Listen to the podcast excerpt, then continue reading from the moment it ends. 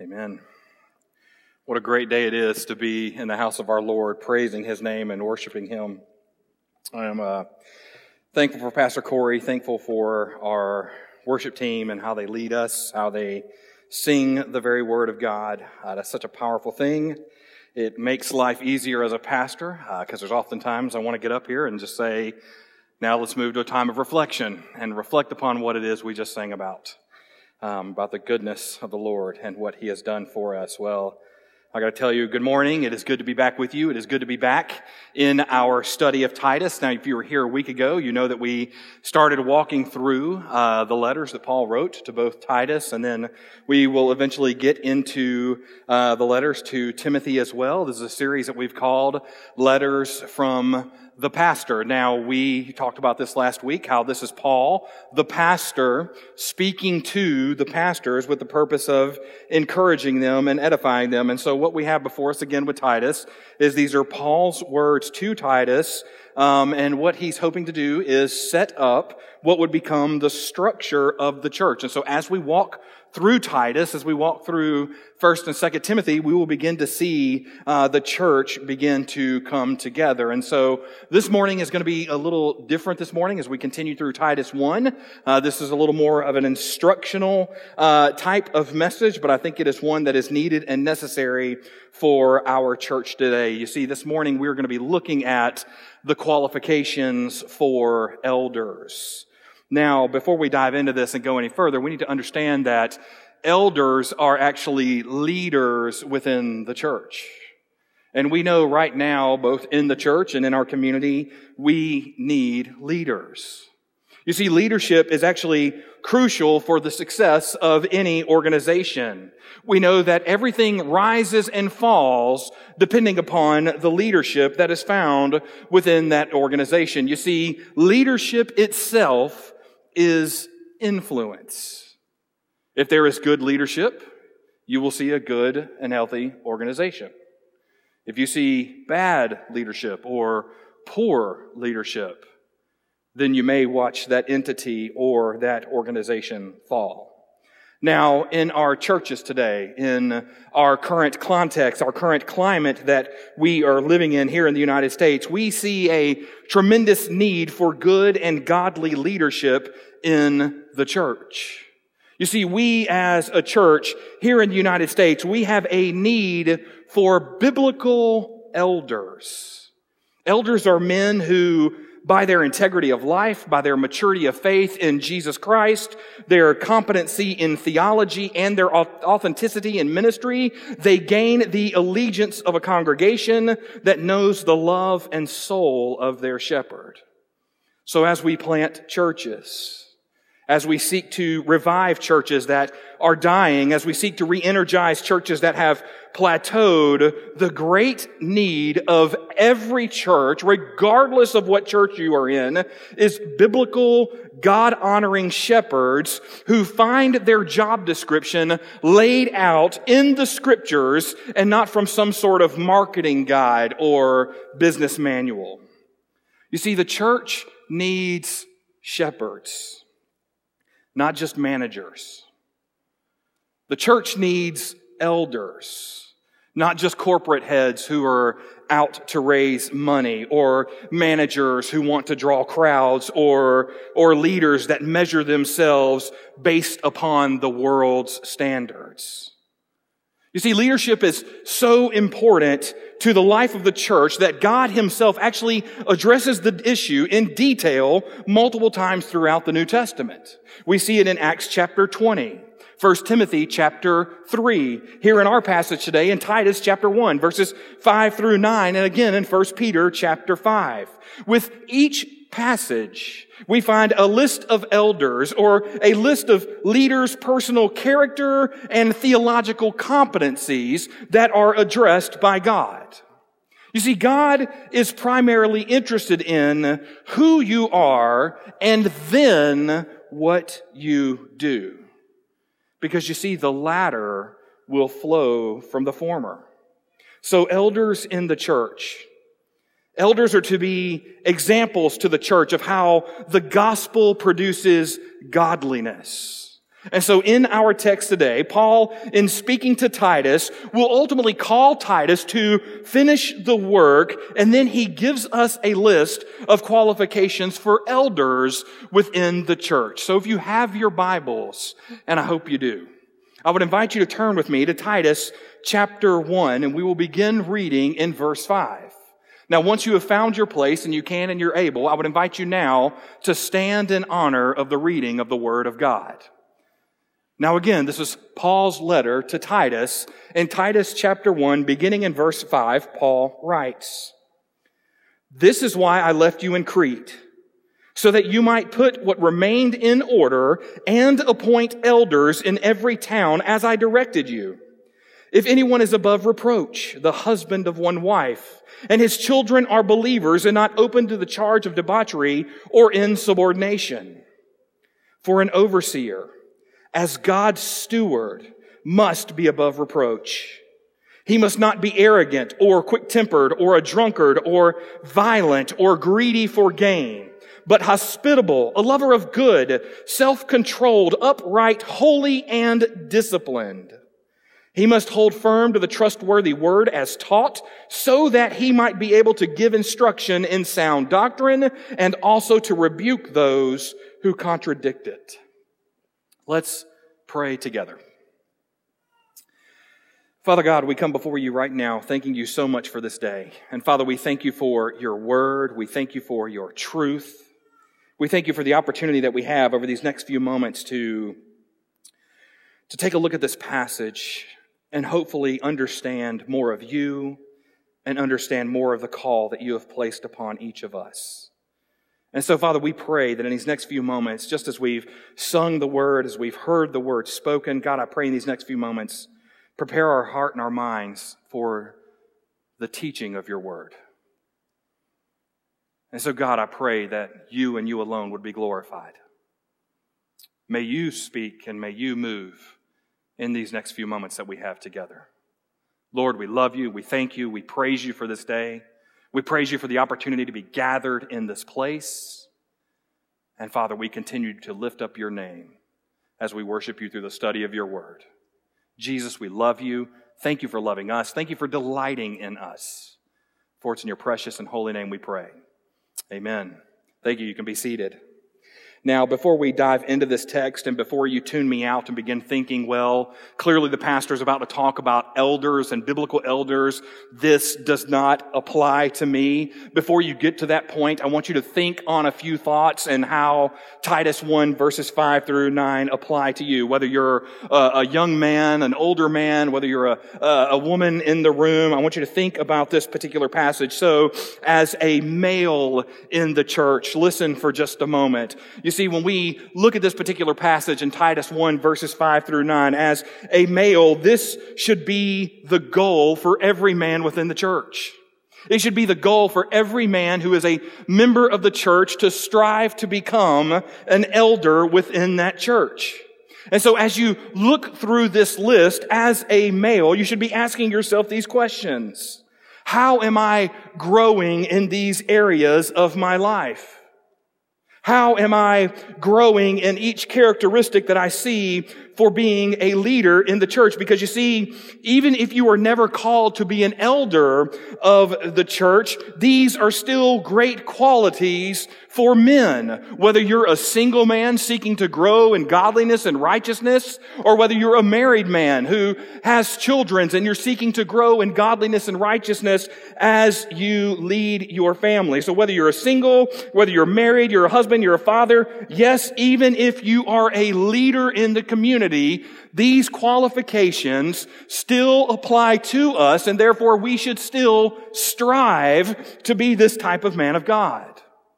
Now, if you're a woman in the room, this is not the moment where as a married woman, you should look at your husband and can constantly poke him for the next 30 to 45 minutes and go, see, I want that. Why can't you be what Paul is talking about here?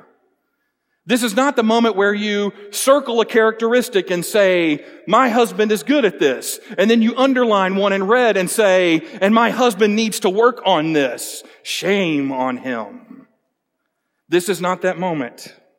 You see, as a woman, whether you are married or whether you are single, this is a good way to actually begin praying for your spouse. You should be praying for your future mate as you look through these qualities and characteristics. You should be praying for your spouse or future mate. You should be praying as a married woman over your spouse that they would have these qualities and characteristics so that your husband or future husband will ultimately look like this man of God that is described here by Paul. Now, if you're an older member of the church, and I want to clarify this for a moment because last week I told you I categorized myself as an older member. And by God's grace, thanks to some older members like Steve Summercamp and Paul Simpson, some of the older men, they clarified and said, I am on the younger side of the older men. Either way, I praise God for that characteristic. If you were an older man and you were looking at these categories, you may be thinking to yourself that maybe these qualifications are beyond you. Because maybe the status of being an elder is beyond your time, whether it be physical limitations, health, whatever it may be. Well, if that is you and you feel that you fit that category, then what we can do as older members as we can begin praying these qualities over the next generation of leaders within our church so that the legacy that has been built here by the glory of God for the good of man and for the community will continue long after we have left this place. So now that we have laid this foundation on how Titus 1, 5 through 9 applies to each of us, let us look further now into the qualifications for being an elder. In verses 5 and 6, we will clearly see that elders must be men with godly commitments.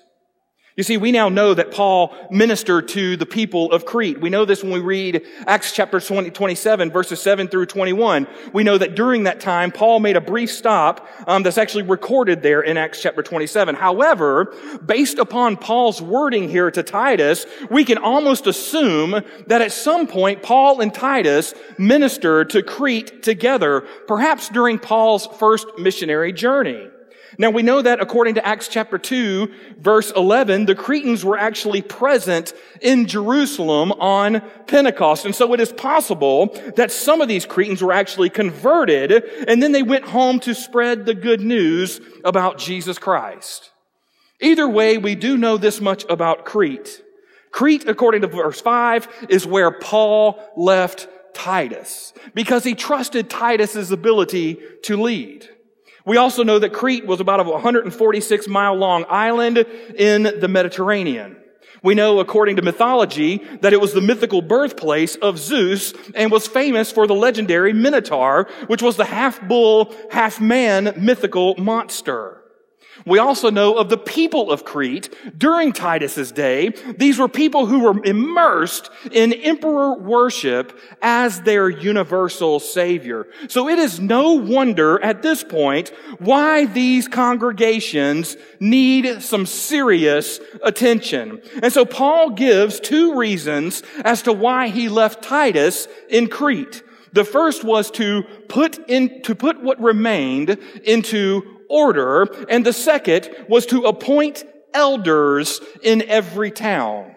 So for Paul, faithfulness to the church, faithfulness for the glory of God means bringing in and being the right men for the job and ultimately knowing what that job is, which was to fix and to repair what is broken so that the health of the church now demands qualified leadership. In fact, when you look in the Bible, particularly in the New Testament, you will notice that the Bible actually only speaks of two offices in the church. The first being that of elders and the second being that of deacons. Now these roles were actually not meant to be the same as each of these roles serve two distinct functions within the church. Now we're going to get more into that distinction when we get into the letter that is written to Timothy. However, for our passage today with Titus, whether you use the word elder or overseer or pastor, these words can actually be used interchangeably in scripture to refer to the same office. Now, elder does not mean older. I remember my grandmother saying this all the time as I was leaving the house as a young child. Johnny, be sure to respect your elders.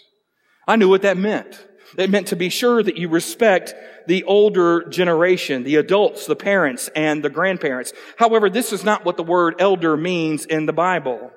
In fact, the term elder, which is more common in the Word of God, almost always appears in the plural in, New Te- in the New Testament when addressing leaders of the church. Now, there is never a specific number that is ever given for the number of elders a church should have, but the emphasis in scripture always falls on the character of the elder, because the elders are the ones who help govern and help lead the church. So in being faithful to the text today, elders are the ones who are called upon to mend what is broken. Elders are the ones who are called upon to straighten what is crooked and it is done by starting at the top in order to make sure good and godly leaders are put in place to lead the church. You see, Peter, along with Paul, believed in these very same principles.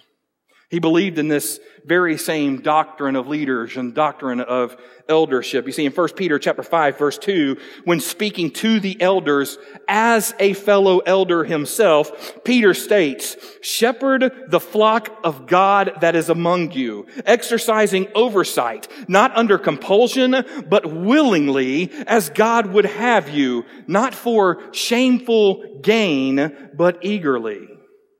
You see, elders are called upon to preach and to pray. Elders are called upon to shepherd and to care for the flock.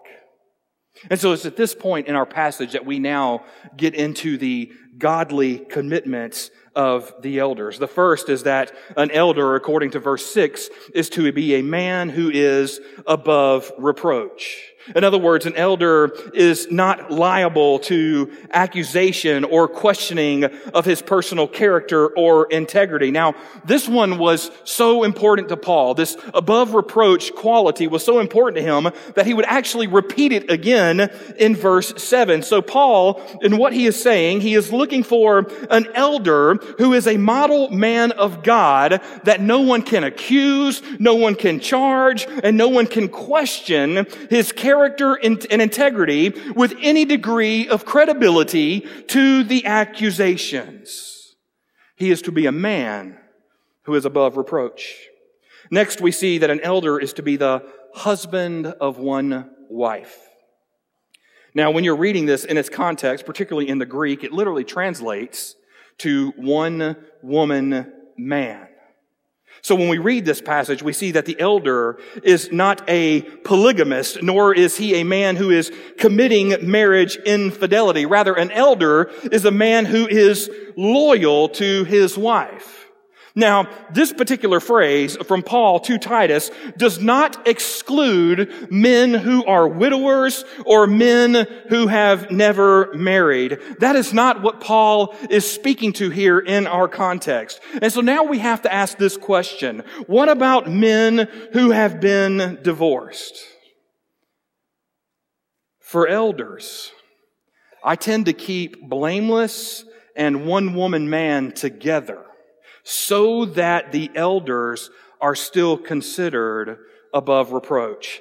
However, I also give room for Christian grace and exercise Christian conscience at this point. You see, there can be exceptions here as this passage does not eliminate divorced men or men who marry women who have been divorced. This is all situational depending upon the biblical grounds of what has happened in that particular relationship. So the bottom line is this. An elder is a man who is in love with, committed to, and devoted to only one woman. And that woman is his wife. That is a man who is the husband of one wife. Now, when thinking about this particular phrase in this passage, John MacArthur said it this way. He said, an elder must have an unsullied and lifelong reputation for devotion to his spouse and to sexual purity. In other words, a lustful man who flirts with women other than his wife is disqualified from leadership. A man who is addicted to pornography is also a man who is disqualified as well. The commitments move from there. And we see that elders ought to have children who are believers. Now, this is actually interesting wording here for Paul. You see, what we're actually seeing from Paul is that family leadership is important. You see, the family is the proving ground for leadership within the church. You see, as adults, it is our biblical responsibility to see to the spiritual upbringing of our children. As parents, as stewards of the time that God has given us with our children, we have a biblical responsibility to see to the spiritual upbringing of our children. In fact, Paul, in writing to Timothy in 1 Timothy chapter 3, verse 5, says these words. For if someone does not know how to manage his own household, how will he care for God's church?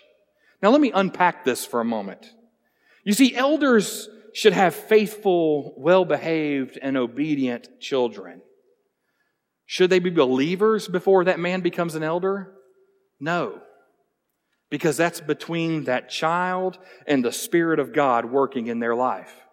But for that elder who is the father, that should be the expectation for their children one day as they continue to lead their children.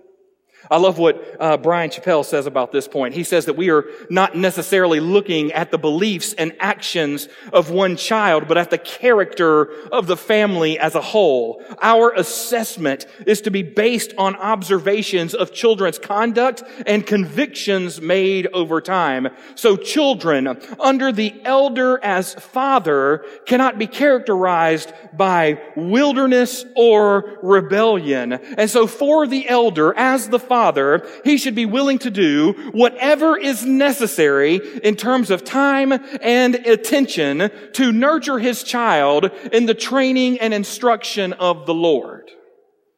In other words, to be a qualified elder in the church, you should be biblically leading your family well. Does this mean your children will necessarily come to faith in Jesus Christ? No, because you are not God. That is up to the providential hand of the Lord. However, as long as your children are in your care, as long as your children live under your roof, you have a biblical responsibility to steward your children well. Now, if you are a father who is disconnected from your family, if you are a father who is disconnected from your wife and disconnected from your children, and so your house is a mess. And I'm not just talking about laundry on the floor. I'm talking about a mess in terms of how people act and behave in your home. And then that translates into moving into the community. And because you are so disconnected from your family, you're that person who shows up at the restaurant and instead of engaging your family, you are engaged with your cell phone and your kids are running a mess and they're going crazy and ketchup's being thrown across the restaurant or bread is being thrown across the restaurant. And you know who I'm talking about because we've seen them. Those men are the men who are not qualified to be elders. You see, men should be faithfully leading their families. Does it mean they're always going to get it right? No.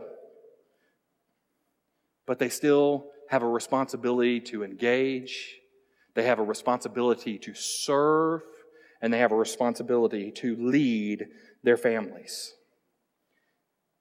They have a responsibility to train their children in the ways of our Lord.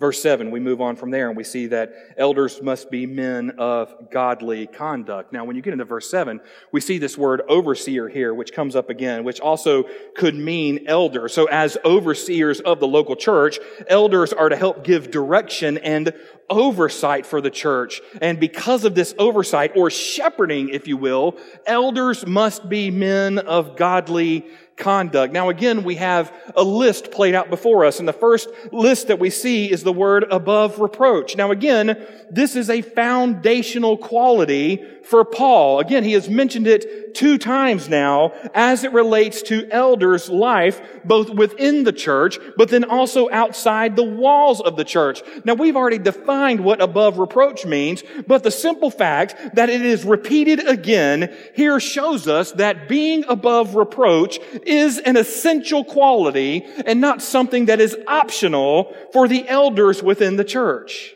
And so then what follows defines a life that is above reproach. So as God's stewards, elders, we are now going to see several negative qualities and then we're going to see several positive qualities as well. So let's focus on the negative qualities as Paul lays them out to Titus. He says that elders are to be, uh, are not be arrogant. In other words, an elder is someone who is not a proud self-pleaser, nor is he someone who has no regard for God's will or God's people. We then see elders are not to be hot tempered. In other words, elders shouldn't be men who are easily provoked or short fused or prone to rage or prone to air, uh, anger. Elders are men who are not prone to a quarreling spirit. We then see that elders are not to be drunkards. In other words, they aren't to be given to drink that causes them to lose mental sharpness and sound judgment. And then we see that elders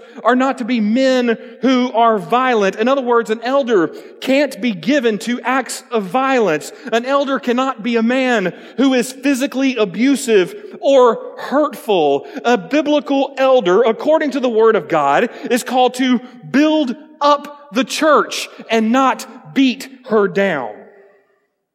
We then see that elders are not to be greedy for gain. In other words, money cannot be the motive for becoming an elder in the church.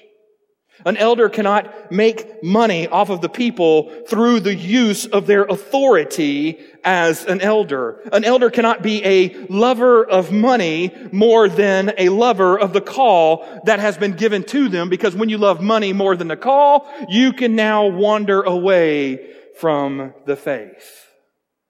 So you see, elders are to be men of godly conduct. We then see in verse 8 that elders must be men of godly character. It's at this point that Paul gives us six positive qualities or desirable qualities that describe an elder. He tells us that elders are to be hospitable. In other words, elders are to be lovers of strangers. They ought to open their hearts and open their homes to others. They are to help those in need, regardless of race, social status, or lifestyle. None of these things prevent an elder from loving others and helping those who are around them.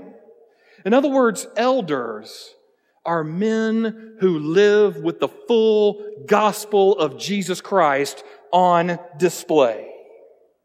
We see that elders are to be lovers of good. In other words, they have a passion for what is good as described and defined by the Word of God. We then see that elders are to be self-controlled. In other words, they are to be under mental and emotional control. They are to have an accurate and balance to their life. They are to be both in judgment and in action, act in a way with wisdom according to the Word of God.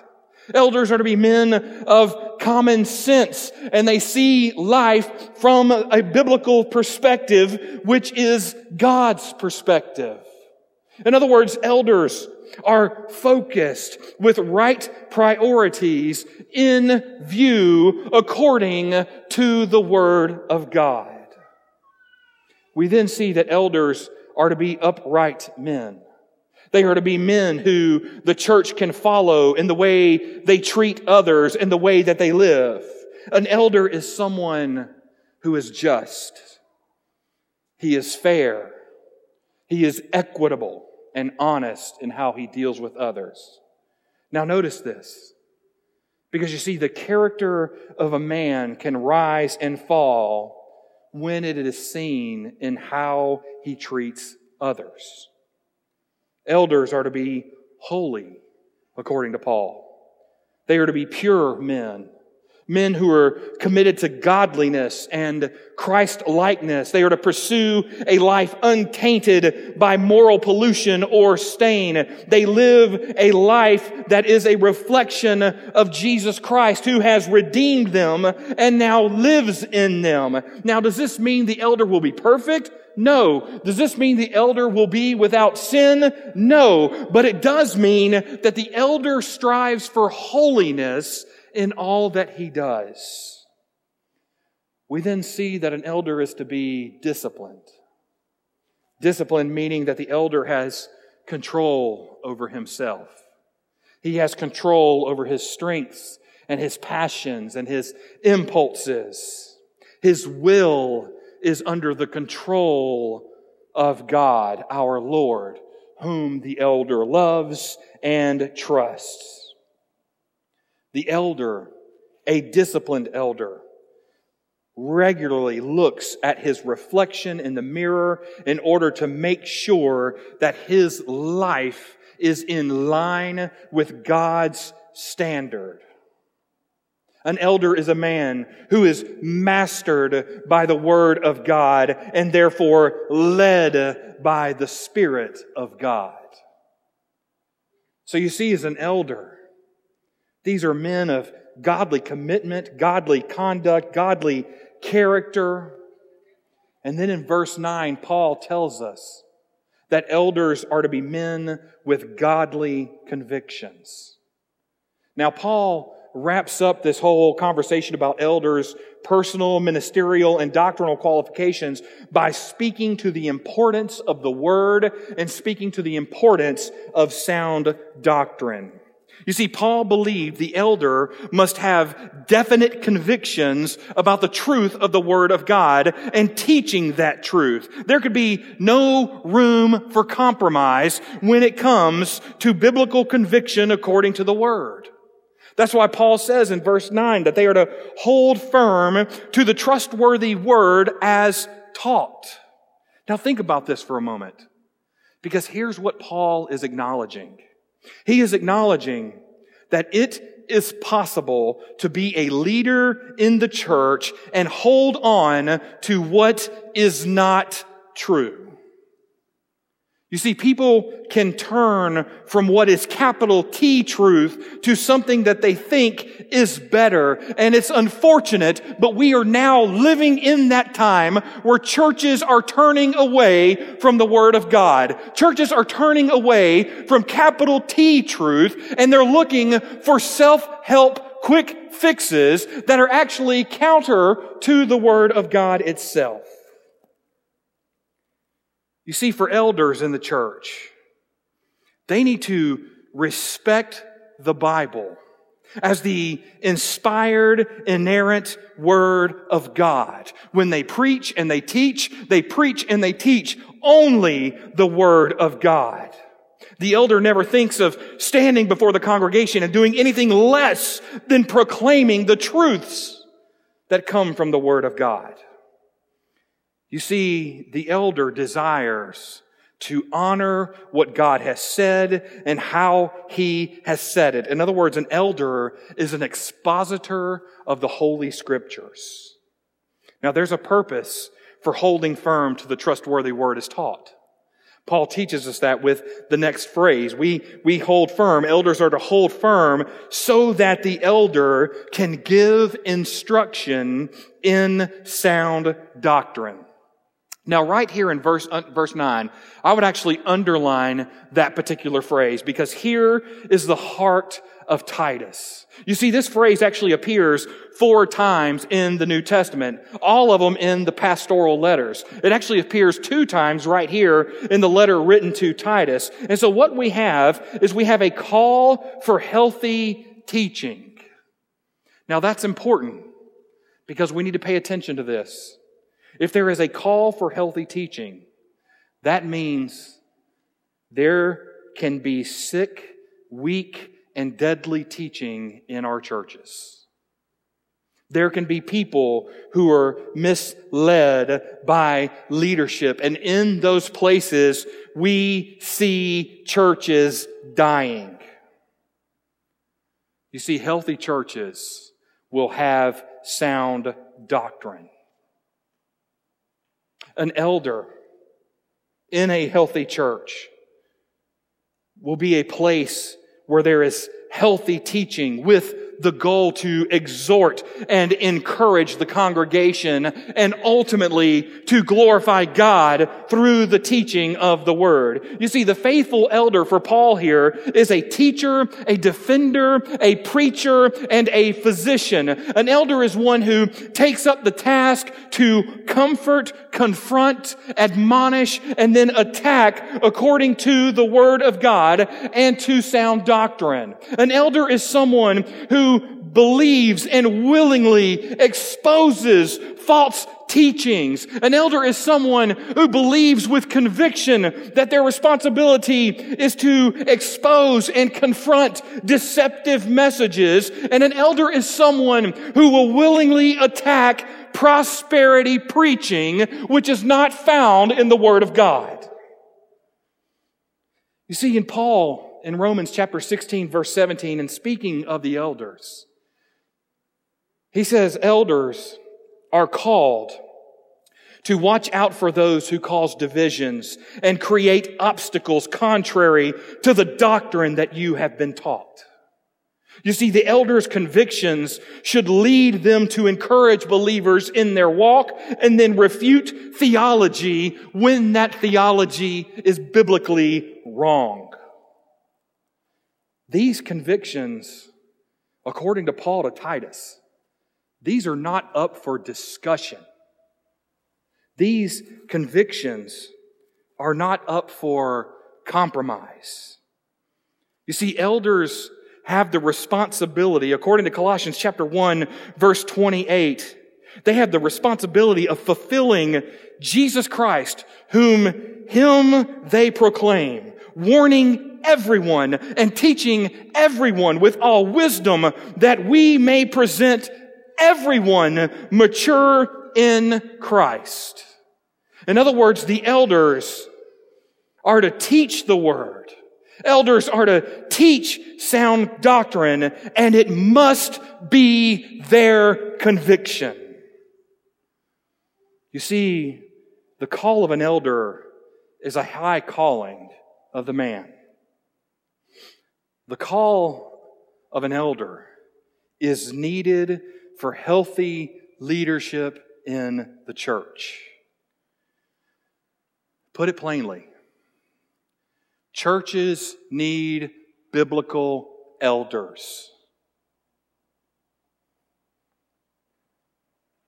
Our church needs biblical elders.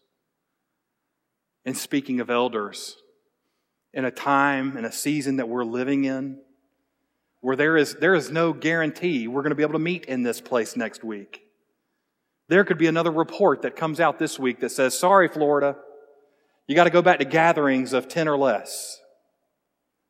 So guess what we're back to doing? Video sermons. Guess what I enjoy doing? Video sermons. That is sarcasm. I don't enjoy it at all. Pastor Corey doesn't enjoy them either because then he has to listen to me preach three times. And I promise you it doesn't change, does it, Corey? Does it get better? No, it doesn't, does it? I'll answer that myself. But in the uncertainty of not knowing what the next week holds, we have a choice to make.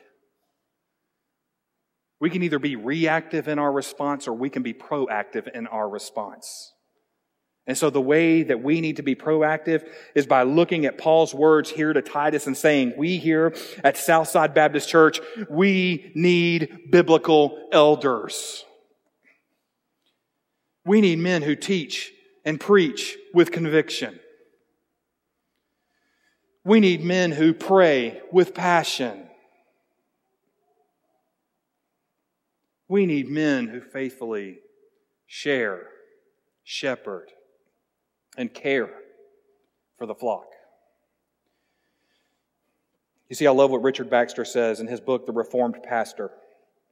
He says it this way He says, To take heed to yourselves, lest your example contradict your doctrine, lest you unsay with your lives what you say with your tongues, and be the greatest hinderers of the success of your own labors. You see, the elder in the church, the biblical elder, must have no part in contradictions. His convictions must match his words, which must match his actions, which must match the living word of God. You see, for the glory of God, for the good of the faithful in the church, an elder's life will match his belief, and what he believes will then connect with how he lives. And then he will shepherd well. You see, it's at that point the elder will be a leader worth trusting. At that point, the elder will be a leader worth following. So, as a church, according to God's word set before us in Titus, let's begin praying now for God to raise up elders in our church. Let's pray together. Father God, we come before you right now thanking you so much for this morning. And Lord, we thank you for the opportunity that we've had to be here, to be in this place, to discuss your word. Father, I pray that in the next few moments that we have together, Lord, we pray collectively. God, help us to be a faithful church. Help us to be faithful to your word, faithful to your truth.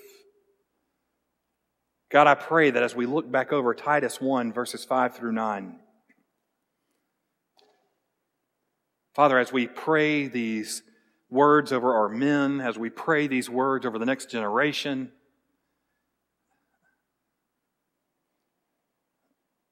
as singles pray these words either over themselves or over their future spouses, Father, we pray that through it all, that you would call up biblical elders to help us lead our church. Because God, the reality is, this is not our church. This is your church. We are your emissary. We were placed here by your providential plan. And because of that, Father, we know that you have a reason and a purpose for what is happening. Lord, we don't know what tomorrow holds. We don't know what word may come from our, our politicians, our county commissioners, our president, our governor. We don't know what arguments will be made. We have no idea whether businesses and workplaces are going to shut down again. But God, the one thing that we do know, the one thing that we can hold to is the fact that you and you alone are in charge. You are still sovereign. You are still seated upon your throne. And so, Father, in our actions and our words, we pray that you and you alone would be glorified.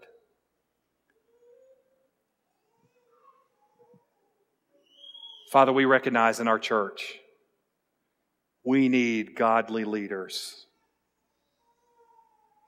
We need men to step up.